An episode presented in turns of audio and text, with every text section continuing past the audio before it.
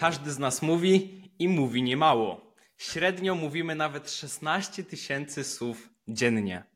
Czy dlatego nie warto, żeby te słowa były dobrej jakości i nie warto poświęcić tych kilku minut dziennie, aby to zrobić?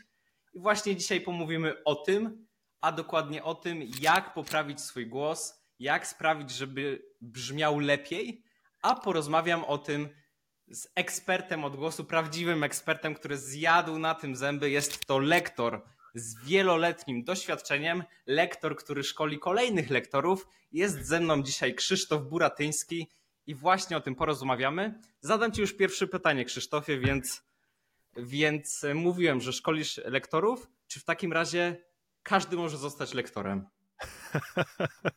To jest, to jest jedno z pierwszych pytań, które każdy zawsze zadaje. Na wstępie oczywiście miło mi bardzo, dziękuję za zaproszenie i, i, i witam wszystkich e, serdecznie. Czy każdy może zostać lektorem? Ja bym powiedział tak.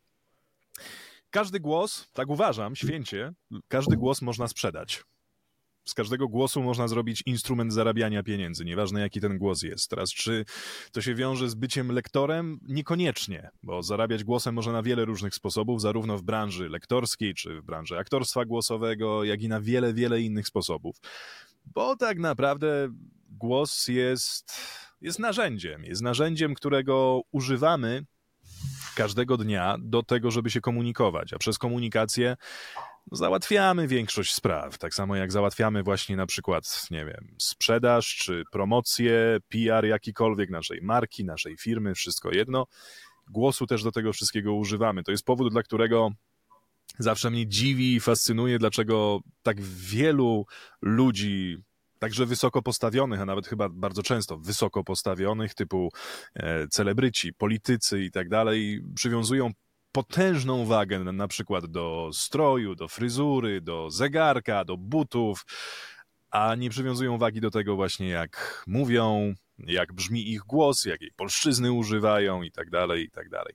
Także większość głosów, czy prawie każdy głos, poza naprawdę bardzo rzadkimi klinicznymi powiedzmy przypadkami, praktycznie każdy głos e, da się odpowiednio wytrenować, da się go sprzedać tylko wymaga to pracy, wymaga to treningu. Musimy podejść tak naprawdę do głosu jak do instrumentu. No a nauka gry na instrumencie, każdy, kto kiedykolwiek próbował nauki gry na instrumencie, wie, że na początku idzie koszmarnie. Zawsze.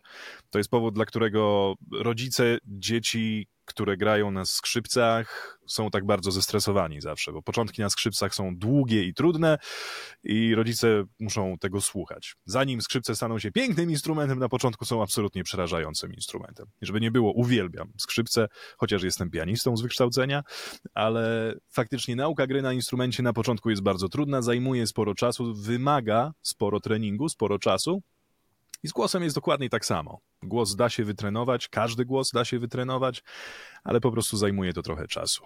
Mhm. Dałeś tutaj, tutaj już na początku słuchaczom wiele nadziei i mi również dałeś nadzieję, ponieważ e, no myślę, że dużo ludzi tak ma, że wydaje im się, że ich głos jest koszmarny, ale potem jak się z nim oswajają, to już nie jest tak źle. Ja niedawno słyszałem ciekawą, ciekawą wypowiedź jednego właśnie jakiegoś gościa, który zajmuje się w Stanach głosem i on mówił, że jeżeli jesteś najlepszym ekspertem, jesteś ekspertem 10 na 10 w tej skali od 0 do 10, ale twoje umiejętności mówcze są na poziomie 3 na 10, to nikt nie będzie uważał, że jesteś 10 na 10. Nieważne, co byś powiedział, jeżeli mówisz to, e, mówisz to poprzez swój instrument, który jest tylko 3 na 10, to nic z tego nie będzie. I właśnie dlatego uważam, że, że ten głos jest czymś, co mamy przy sobie w każdym momencie życia, jest mhm. naszym narzędziem, które nas nie opuszcza więc warto to zadbać.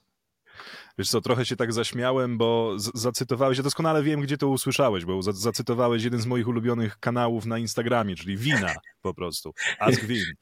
E, gość jest fenomenalny, jeśli chodzi o głos, komunikację i tak dalej.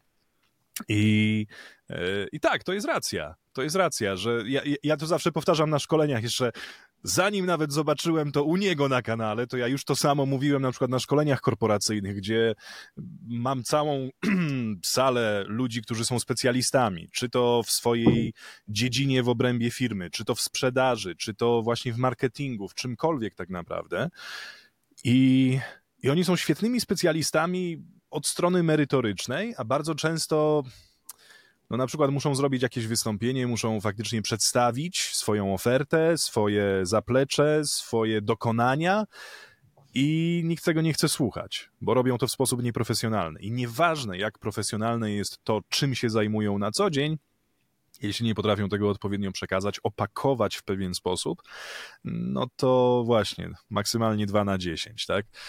I to jest z jednej strony smutne, bo no, oczywiście, że merytoryka jest ważniejsza, powinna być ważniejsza, no ale z drugiej strony no przecież w życiu tak po prostu jest, nie? Jak widzimy atrakcyjną osobę, to się od razu bardziej uśmiechamy. Jak słyszymy atrakcyjny głos, a atrakcyjny zazwyczaj oznacza właśnie swobodny, luźny, niski, pełny i tak dalej, od razu też czujemy się spokojni, czujemy się mm, w pewien sposób bardziej rozluźnieni, czujemy większe zaufanie, autorytet i tak dalej, i tak dalej. I, I nie przeskoczymy tego, bo to są pewne uwarunkowania ewolucyjne, które są tak głęboko zakorzenione w naszej podświadomości, że nie da się ich wyrugować. To, że na przykład właśnie bardziej podobają nam się niskie głosy, to nie jest związane. Ostatnio na, na moim fanpage'u yy, pojawił się taki komentarz, jakaś dziewczyna napisała, że niskie głosy bardziej nam się podobają, ponieważ zostaliśmy wychowani w świecie, w którym przekonuje się nas, że wszystko, co męskie, jest lepsze.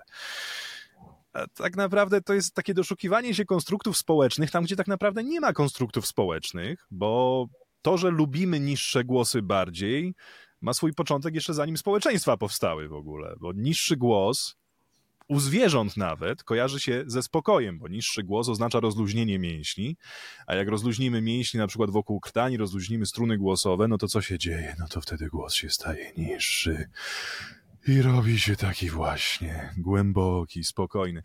Koty mruczą, psy pomrukują. Wszystkie zwierzęta, jak są rozluźnione, jak nie ma żadnego niebezpieczeństwa, jak czują się dobrze, to mruczą, wydają z siebie niskie dźwięki. Tak? Z kolei wysokie dźwięki, piski, jęki, stęknięcia, krzyki i tak dalej, kojarzą nam się z zagrożeniem, no bo kojarzą nam się ze strachem, ze stresem i tak dalej. Więc nie przeskoczymy pewnych rzeczy, takich jak to, że globalnie w skali całego świata ludzkość po prostu jest ewolucyjnie ukształtowana tak, żeby bardziej reagować, pozytywnie reagować na niskie, spokojne, rozluźnione głosy.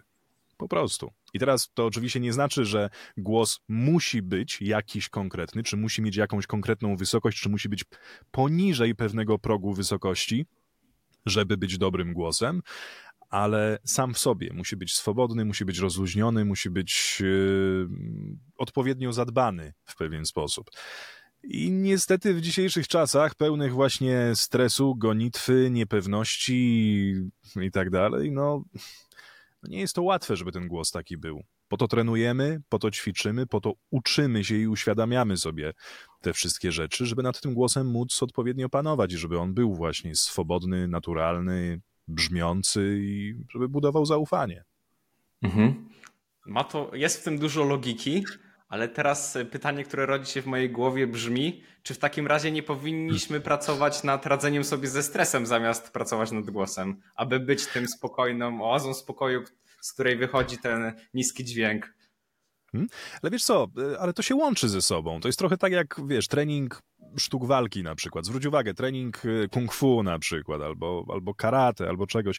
To jest w 70-80% tak naprawdę trening mentalny, a jakiś cios czy ruch, który z tego wynika, jest dopiero końcowym etapem. Bo umysł musi być odpowiednio przygotowany, odpowiednio nastawiony, odpowiednio sfokusowany, żeby dopiero tak naprawdę wyrazić wszystko, co w nas jest przez ruch. I to samo jest tutaj to jest absolutna racja, że wiesz, trenując głos, no nie wiem, 50-60% czasu, przynajmniej na początku, to jest trening mentalny różnego rodzaju. To jest właśnie trening polegający na tym, żeby się uspokoić, żeby właśnie mieć większą kontrolę nad tym, co się dzieje, większą świadomość. Od tego tak naprawdę zawsze zaczynamy. Głównie dlatego, że mamy różne przyzwyczajenia, lepsze lub gorsze, większości gorsze tak naprawdę które nas blokują. Mamy przyzwyczajenia związane z tym, że na przykład się stresujemy na co dzień, szczęki mamy pozaciskane, mamy przyzwyczajenia związane z tym na przykład, że nie wiem, na co dzień w pracy czy w szkole czujemy się zagłuszani przez innych. Więc jak zaczynamy mówić, to zaczynamy mówić bardzo głośno od bardzo wysokiego dźwięku na początku każdego zdania. To jest bardzo częste właśnie u ludzi, którzy czy to muszą się właśnie no, w pewien sposób wybijać w pracy, muszą się przekrzykiwać w pracy z innymi, czy na przykład wychowywali się w domu z sześciorgiem rodzeństwa i musieli faktycznie mocno uderzyć początek zdania, żeby ktoś ich w ogóle usłyszał. Takie nawyki z nami później zostają na resztę życia. Nieważne, że się już wyprowadziliśmy z domu i rodzeństwo poszło w, w swoje strony, te nawyki zostają po prostu. Więc świadomość tego, w pewien sposób przebudowanie tych nawyków leży u podstaw tego wszystkiego i to jest w sporej mierze właśnie trening mentalny, trening świadomościowy i to jest duży element ćwiczenia głosu. A spłycanie tak naprawdę ćwiczeń głosu, czy w ogóle treningu głosu do samych kwestii dykcji, emisji, oddechu i tak dalej, no to jest trochę jak spłycanie, nie wiem, chudnięcia czy budowania tężyzny fizycznej tylko na byciu na siłowni. A wiemy doskonale, że to jest też kwestia diety, odpoczynku, suplementacji i tak dalej, i tak dalej, nie? Mhm. Holistyczne podejście to jest bardzo ważna sprawa. I tak właśnie o tych treningu mentalnym na pewno też chcę, cię, chcę z tobą porozmawiać zaraz. Na ten moment chciałbym cię zapytać, no bo tu mówisz, że to, w jakim środowisku dorastaliśmy, wpływa, jak podwyższamy swój głos w niektórych sytuacjach, ale też właśnie przygotowując się do tej rozmowy, e, zerknąłem na Twoje e-booki, które dajesz za darmo na swojej stronie jako zachęta do zajęcia się tym głosem. I tam również przeczytałem, że może to pójść w drugą stronę i możemy nigdy nie wykorzystać pełnego brzmienia swojego głosu, ponieważ e, żyjemy w jakimś środowisku, które to uniemożliwia, albo w ogóle jesteśmy wychowani w sposób, który nas tłamsi. Czy mógłbyś coś więcej o tym powiedzieć? No słuchaj, no, czynniki społeczne i czynniki życiowe, powiedzmy, te, które są wokół nas, oczywiście, że mają duży wpływ na to, jak używamy głosu. Tak samo jak te same czynniki mają wpływ na to, na przykład, nie wiem, czy się nie garbimy, bo jeśli czujemy się stłamszeni przez życie, no to zawsze się będziemy garbić, tak? I to wszystko gdzieś siedzi w głowie. Pierwszym krokiem tak naprawdę zawsze jest to, że musimy to przepracować, musimy sobie to uświadomić i bez tego nie jesteśmy w stanie tak naprawdę ruszyć dalej. Z głosem jest bardzo podobnie. Ja bardzo często obserwuję ludzi, którzy mają fajne głosy, na przykład chcą być lektorami czy mówcami, wszystko jedno. I, i właściwie mają wszystkie predyspozycje, żeby to robić. I nawet ćwiczą i starają się, ale dopóki widzę, że blokuje ich to, co siedzi w głowie i że na przykład muszę przy każdym zdaniu praktycznie mówić komuś, że, że cały czas jest pozamykany w sobie, że ma taką właśnie strachliwą bardzo pozycję, głowa pochylona, ramiona ściągnięte do przodu, prawda, głowa schowana między y, ramiona, no to wtedy wiadomo, tutaj jest wszystko pościskane, głos nie brzmi dobrze, no, no, no jednak ta wyprostowana rozluźniona, swobodna e, postawa jest, jest dużo lepsza, jeśli chodzi o rezonans, jeśli chodzi o, o pełnię głosu. No zresztą słychać, jak mój głos się zachowuje tutaj, a jak mój głos się zachowuje tutaj, prawda? E, no i ja widzę, że tak naprawdę początek zdania jest jeszcze w porządku, po czym kiedy już czytają, kiedy się skupiają na czytaniu, ich organizm automatycznie wraca do tego ustawienia, w którym są na co dzień cały czas, bo są właśnie zestresowani, bo są spięci, bo są przytłoczeni, wiesz, hipoteką, pracą, wszystkim, no to ciężko jest tak naprawdę takie rzeczy zwalczyć. To jest, to jest całkowicie normalne i w wielu dziedzinach, tak naprawdę w wielu dyscyplinach działa dokładnie tak samo, więc staramy się z takimi rzeczami pracować i to holistyczne właśnie podejście zakłada, że najpierw musimy takie rzeczy przepracować tak naprawdę, bo nie ma większego sensu zajmować się ćwiczeniami nie wiem, dykcji, impostacji głosu, jeśli tak naprawdę coś po drodze już, czyli na przykład w głowie, nie działa tak jak należy. No, krótka piłka. Bardzo częsty problem, z którym się spotykam, kiedy ludzie trafiają do mnie na zajęcia czy szkolenia, mówią przez zęby, bo napięcie tutaj w okolicach stawu skroniowo-żuchwowego bardzo często po prostu nam towarzyszy. Do tego wszystkiego jeszcze język polski jest tak skonstruowany, że właściwie da się mówić dość wyraźnie przez zęby, dlatego większość z nas tak mówi na co dzień. I No i teraz tak. Jeśli mamy zaciśnięte zęby, zbyt zaciśnięte zęby i nie pozwalamy szczękom swobodnie pracować, tak na marginesie, jak y, przyjrzysz się, jak przyjrzycie się temu, w jaki sposób ja mówię, to jak zwrócę waszą uwagę na to, to zobaczycie, że moje szczęki się nigdy tak naprawdę nie spotykają ze sobą. Wręcz e, cały czas szczęki są w takim lekkim rozwarciu. Dzięki temu mam większą swobodę, większy luz, mniej napięć mięśniowych, mogę mówić dłużej, swobodniej i tak dalej. Ale kiedy mamy takie napięcia właśnie tutaj, kiedy te szczęki są za bardzo pozaciskane, czy to ze względu na stres, czy to ze względu na przyzwyczajenie, bo na przykład chcemy mówić bardzo szybko i wtedy nie musimy robić dodatkowych ruchów, więc możemy dużo, dużo, dużo, dużo przyspieszyć tempo, to tak naprawdę nie tylko dykcja na tym cierpi. Cierpi na tym najbardziej w ogóle emisja głosu, bo głos, który tworzymy, popychając przeponą powietrze i przepuszczając to powietrze przez krtań, przez struny głosowe, tam gdzie tworzymy faktycznie dźwięk, tam gdzie faktycznie tworzą się fale dźwiękowe naszego głosu, no to chcemy te fale wypuścić na zewnątrz, chcemy je wzmocnić jeszcze odpowiednim rezonansem w okolicach głowy i chcemy wyrzucić ten dźwięk na zewnątrz. Jeśli mamy zaciśnięte usta, ten dźwięk po prostu nie wyjdzie na zewnątrz, prawda? Więc na każde 50 decybeli, które chcemy faktycznie wyrzucić w kierunku słuchacza, nasza krtań musi stworzyć, no nie wiem, 70 na przykład. Co oznacza, że jest w stanie ciągłego napięcia, w stanie ciągłego przemęczenia w pewien sposób.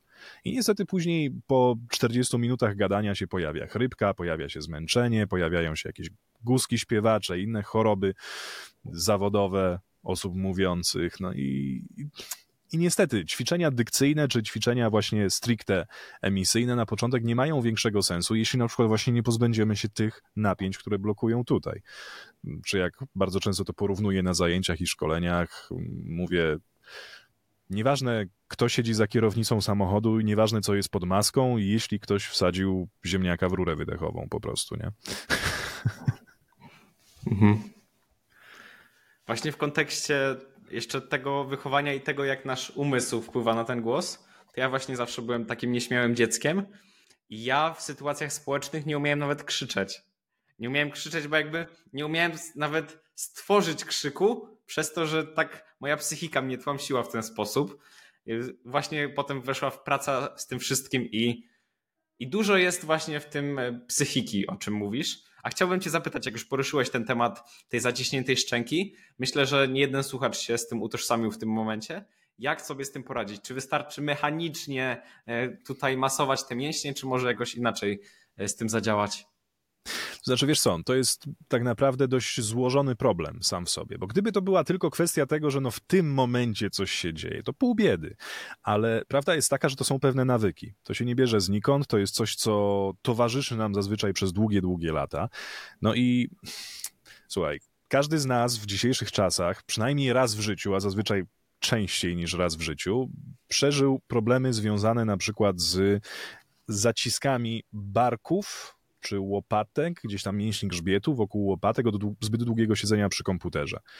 Albo od siedzenia w niewłaściwej pozycji, no bo umówmy się, te wszystkie diagramy, jaka powinna być pozycja przy komputerze i ile stopni powinien być odgięty kręgosłup i jak powinien być zagłówek, nikt tego nie przestrzega, bądźmy szczerzy. Więc mamy pewne nawyki, które powodują pewne niewłaściwe ustawienia na przykład aparatu. Tak jak właśnie niewłaściwe siedzenie przy komputerze powoduje, że nam się zaczynają napinać mięśnie w okolicach ramion, barków. Tak samo napinają się mięśnie naszego aparatu mowy.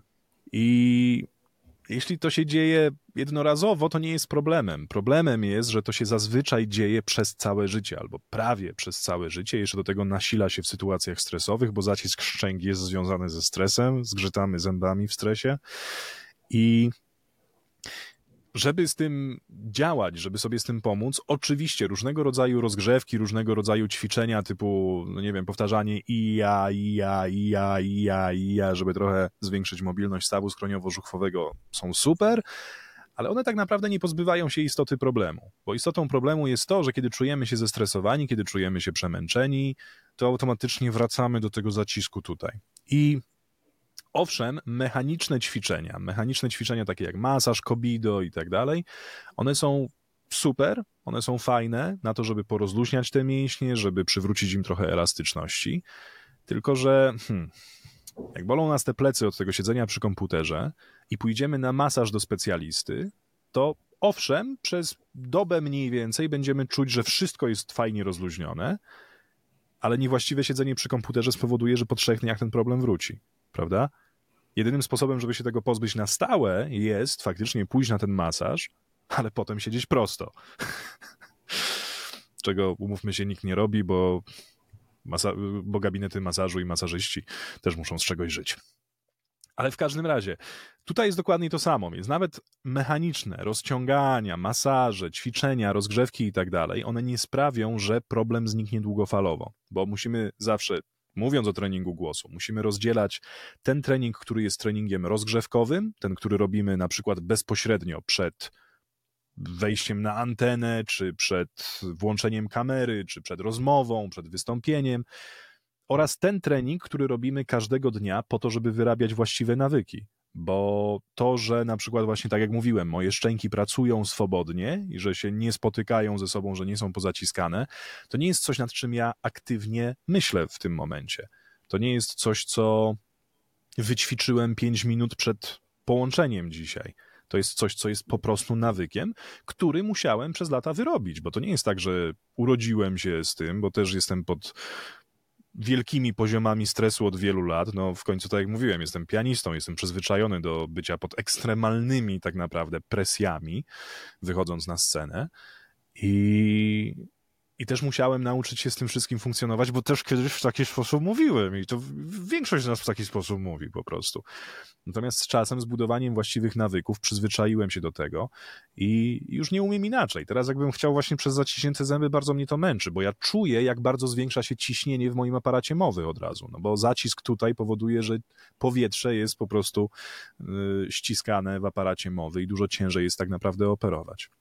Bardzo ważną kwestię poruszyłeś, a mianowicie radzenia sobie z przyczyną, a niekoniecznie objawem, bo ten zaciśnięty szczękościsk, można powiedzieć, to jest właśnie objaw czegoś, co jest, co jest głębsze. I tak przyszło mi do głowy takie pytanie, jak Ciebie słuchałem. Mówisz tutaj, że już dla Ciebie normalne jest mówienie z tą otwartą szczęką, bez tego zacisku, więc w takim razie ile czasu od zera zajęłoby dojście do Twojego etapu mówienia, w sensie Twojego warsztatu? Wiesz co, to są bardzo indywidualne kwestie tak naprawdę. Trudno przewidzieć, bo to zależy tak naprawdę od każdej osoby, od tego ile ćwiczy, jak ćwiczy, w jakim stanie jest wyjściowo i tak dalej. Często dostaję takie pytania, wiesz, jak przychodzi do mnie ktoś na zajęcia na przykład i już na pierwszej sesji pyta, no to ile czasu mi zajmie, żeby?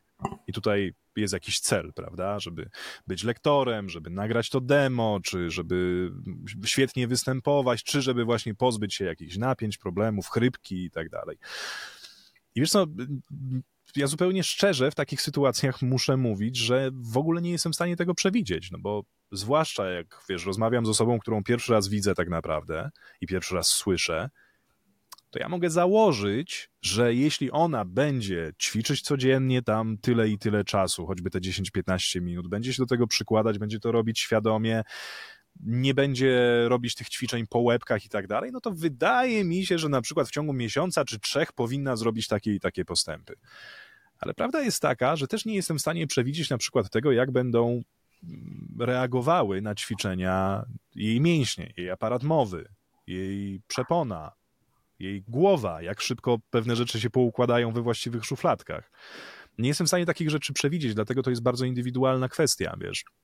Yy, powiem ci tak, że ja na przykład przez dwa lata, jak jeszcze mieszkałem w Krakowie, bo akurat się wyprowadziłem niedawno, ale przez ostatnie dwa lata mieszkania w Krakowie, tak od, od wilży yy, pandemicznej, yy, trzy do pięciu razy w tygodniu byłem co rano na siłowni. Plus kolejne trzy, cztery razy w tygodniu, czasem w ten sam dzień, byłem na basenie.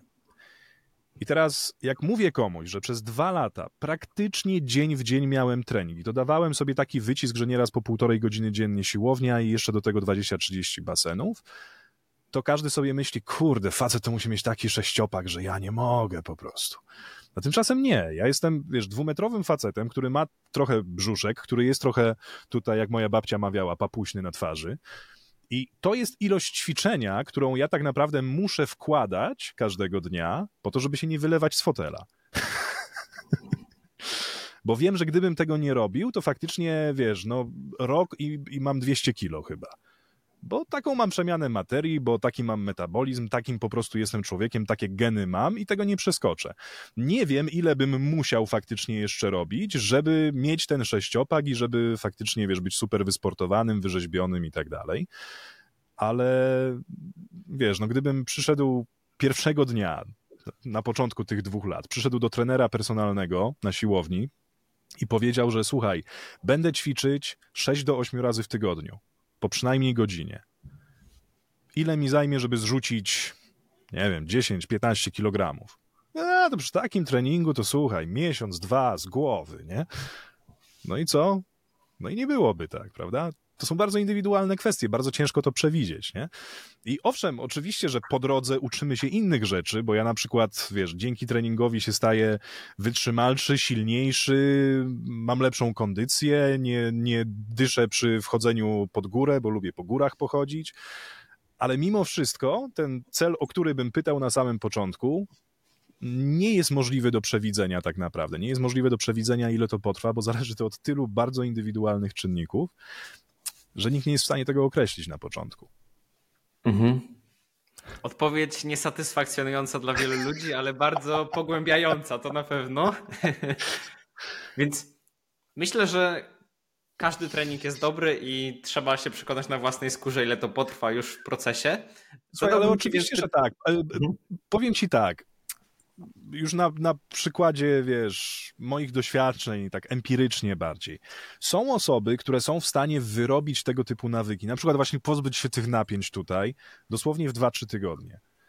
No ale są też takie osoby, które przychodzą do mnie na zajęcia przez półtora roku i ja ciągle gnębię je o to samo, bo one cały czas nie chcą tego poćwiczyć, albo nie mogą sobie tego uświadomić, albo po prostu im to nie idzie i przez półtora roku cały czas gdzieś to wraca i cały czas jest w kółko to samo.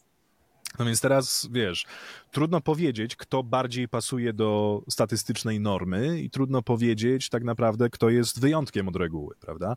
No bo osoby, które to są w stanie zrobić w mniej niż miesiąc, to uważam, że raz, że dobrze ćwiczą, dwa, że dobrze przyswajają i jeszcze do tego, że są w stanie sobie to właśnie w głowie wszystko poukładać. Natomiast osoby, które borykają się z tym czasem długi, długi czas, nie wiem, na ile to jest kwestia tego, że nie ćwiczą albo że ćwiczą w sposób mało świadomy, a na ile to jest kwestia na przykład właśnie predyspozycji wrodzonych, anatomicznych, genetycznych i tak dalej. Trudno takie rzeczy przewidzieć po prostu.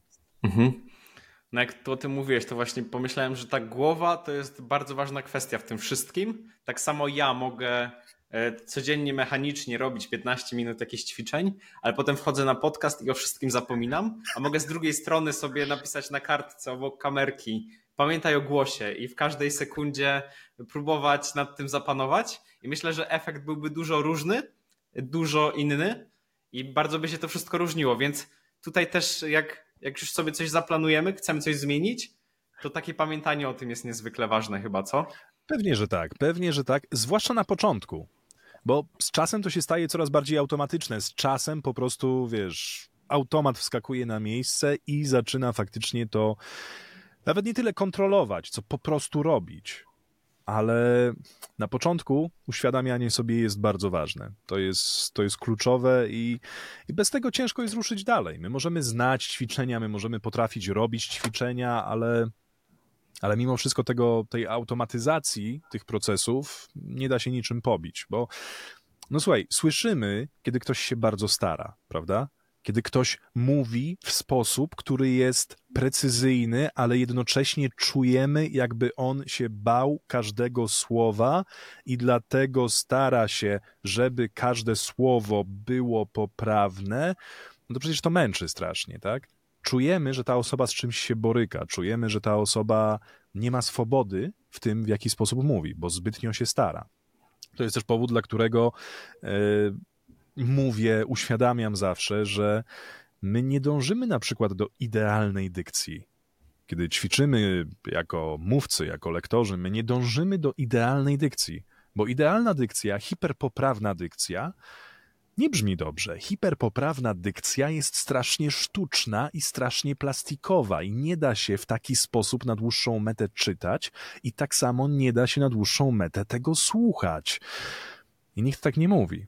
Natomiast musimy zawsze znaleźć pewien złoty środek między tym, jak to powinno brzmieć, jaka jest norma wzorcowa języka, norma wzorcowa właśnie fonetyki, a tym, co jest naturalne, swobodne, luźne i co robimy bez żadnych napięć. I teraz oczywiście u jednego nawet lektora to będzie oznaczało lepszą dykcję niż u drugiego lektora. Ale to nie znaczy, że ten drugi ma na siłę starać się, żeby to było precyzyjniejsze, bo w, z kolei wtedy wychodzi z tego złotego środka i zaczyna tracić naturalność, prawda? Więc wszystko jest kwestią takiego poprowadzenia treningu, i od tego jesteśmy my, trenerzy na przykład. Wszystko zależy od takiego poprowadzenia treningu, żeby zawsze zachowywać równowagę między tym, co jest naturalne, a co jest poprawne. I tylko wtedy głos się rozwija tak, jak należy. A czy ten etap bycia nadmiernie poprawnym, ten etap widocznego starania się, nie jest częścią procesu zmiany? Oczywiście, że tak. Ale rzeczywiście, że tak, każdy przez to przechodzi, wiesz, każdy przez to przechodzi i bardzo łatwo jest yy, wmówić sobie, podświadomie oczywiście, bardzo łatwo jest wmówić sobie, że to już tak ma być. I to jest trochę ryzykowne, bo osoby postronne, nawet jeśli nie są specjalistami, będą słyszeć, że to nie jest naturalne po prostu. Natomiast, wiesz, na przykład początkujący lektor, kiedy przychodzi do mnie i mówi mi więcej w taki sposób, i jeszcze wszystko jest tutaj pozaciskane i wszystko jest takie trochę byle jakie, to jeśli po na przykład dwóch miesiącach on jest w stanie już przeczytać tekst, gdzie jego aparat mowy zaczyna pracować precyzyjniej i jego aparat mowy zaczyna pozwalać mu, żeby ta dykcja była lepsza. Jeśli on teraz nagra demo na przykład, albo w ogóle nagra jakiś fragment tekstu, to on usłyszy kolosalną różnicę między tym, co jest teraz, a tym, co było na przykład właśnie dwa miesiące wcześniej. I on będzie w pewien sposób się tym zachwycać, że zrobił takie postępy. I jak najbardziej zrobił, oczywiście, ale to jeszcze nie oznacza, że to jest na przykład wystarczająco swobodne i naturalne, żeby mogło być komercyjnie wykorzystane. To jest częsty błąd. Taką dykcją, która jest bardzo właśnie starana i bardzo precyzyjna i kontrolowana na każdej sylabie, nie da się na przykład pójść do audioteki i przeczytać audiobooka. Nie da się. Bo książkę trzeba wziąć do ręki i ją opowiedzieć. Trzeba po prostu opowiedzieć ją w tak naturalny sposób, jakbyśmy rozmawiali po prostu ze sobą gdzieś, wiesz, przy stoliku i jedna osoba drugiej opowiadała historię. No a kiedy opowiadamy historię, to nie staramy się, żeby ta historia była opowiadana w taki sposób, no przecież to jest męczące po prostu. Każdy przechodzi przez ten etap, to jest, to jest wiesz, krzywa Krugera Duninga, tak? Im więcej wiemy na temat jakiejś dziedziny, tym bardziej nam się wydaje, że nie wiemy na temat tej dziedziny. I to trwa dość długo. Na początku jest moment zachwytu, kiedy jesteśmy przekonani, że już zjedliśmy wszystkie rozumy, no a potem systematycznie dowiadujemy się coraz więcej i zaczynają się wątpliwości. I to też jest całkowicie normalne. To też jest całkowicie normalne. Jak pracuję właśnie z treningiem lektorów, to przychodzi ten moment, po tym zachłyśnięciu się, po tych pierwszych nagraniach, które nagle są o niebo lepsze niż było przed rozpoczęciem treningu, to tydzień, dwa tygodnie później przychodzi takie kurczę, to bym zmienił, tam to bym zmienił, Jezu, co ja tutaj robię w ogóle, wiesz? I to jest moment, kiedy też no, trzeba być szczerym, trzeba postawić sprawę jasno. Sporo osób się zniechęca w tym momencie. Tak jak w każdej dziedzinie, wiesz, w fotografii, w filmowaniu, w robieniu makijażu, w czymkolwiek tak naprawdę. Przychodzi ten moment, że wiedza zaczyna wzrastać i pewność siebie zaczyna drastycznie spadać. Że to jest taki ogrom wiedzy, który musimy posiąść, że co ja tutaj w ogóle robię. Natomiast to też jest konieczna część tego procesu. I przejście przez górkę na krzywej Krugera-Dunninga jest absolutnie konieczne, żeby się rozwijać i żeby z czasem faktycznie pewność siebie zaczęła rosnąć do zdrowych poziomów. Nie? Mhm. I to ma miejsce w zasadzie w każdej dziedzinie. W każdej dziedzinie mamy ten początkowy zachwyt, który potem ustępuje temu spadkowi właśnie w tej krzywej. I no i tutaj wchodzi właśnie zakochanie się w procesie, myślę, ale to też jest temat, myślę, na inny podcast. Jak teraz rozmawiamy, rozmawiasz, mówisz swoim naturalnym głosem, ale jak patrzyłem na twojego TikToka, to tam czasami wchodziłeś w taki inny głos, mocno lektorski. I czy ten głos też jest naturalny, po prostu jest inny, czy jak to wygląda? Skoro nadal słuchasz tej rozmowy, to domyślam się, że jest ona dla ciebie wartościowa. Niestety muszę ci ją przerwać, a to dlatego, że od teraz całe rozmowy będą dostępne tylko i wyłącznie na YouTubie. Za wszelkie niedogodności bardzo Cię przepraszam, ale zależy mi na ciągłym rozwoju tego podcastu i aby miało to miejsce, muszę polegać na monetyzacji, której na Spotify'u nie ma. Mam nadzieję, że nie masz mi tego za złe i rozumiesz moją perspektywę. Co więcej, YouTube pozwala mi na lepszą interakcję z odbiorcami, a to w sposób bezpośredni przekłada się na lepszą jakość kolejnych materiałów. Rzecz jasna, wszystkie rozmowy w całości nadal są w 100% darmowe. W tej kwestii nie zmienia i nie zmieni się nic. Dziękuję i do zobaczenia na YouTubie. Aby znaleźć mój kanał na YouTubie, wystarczy, że wpiszesz Przemek Wójcicki Podcast. Niewątpliwie ukaże się on na początku.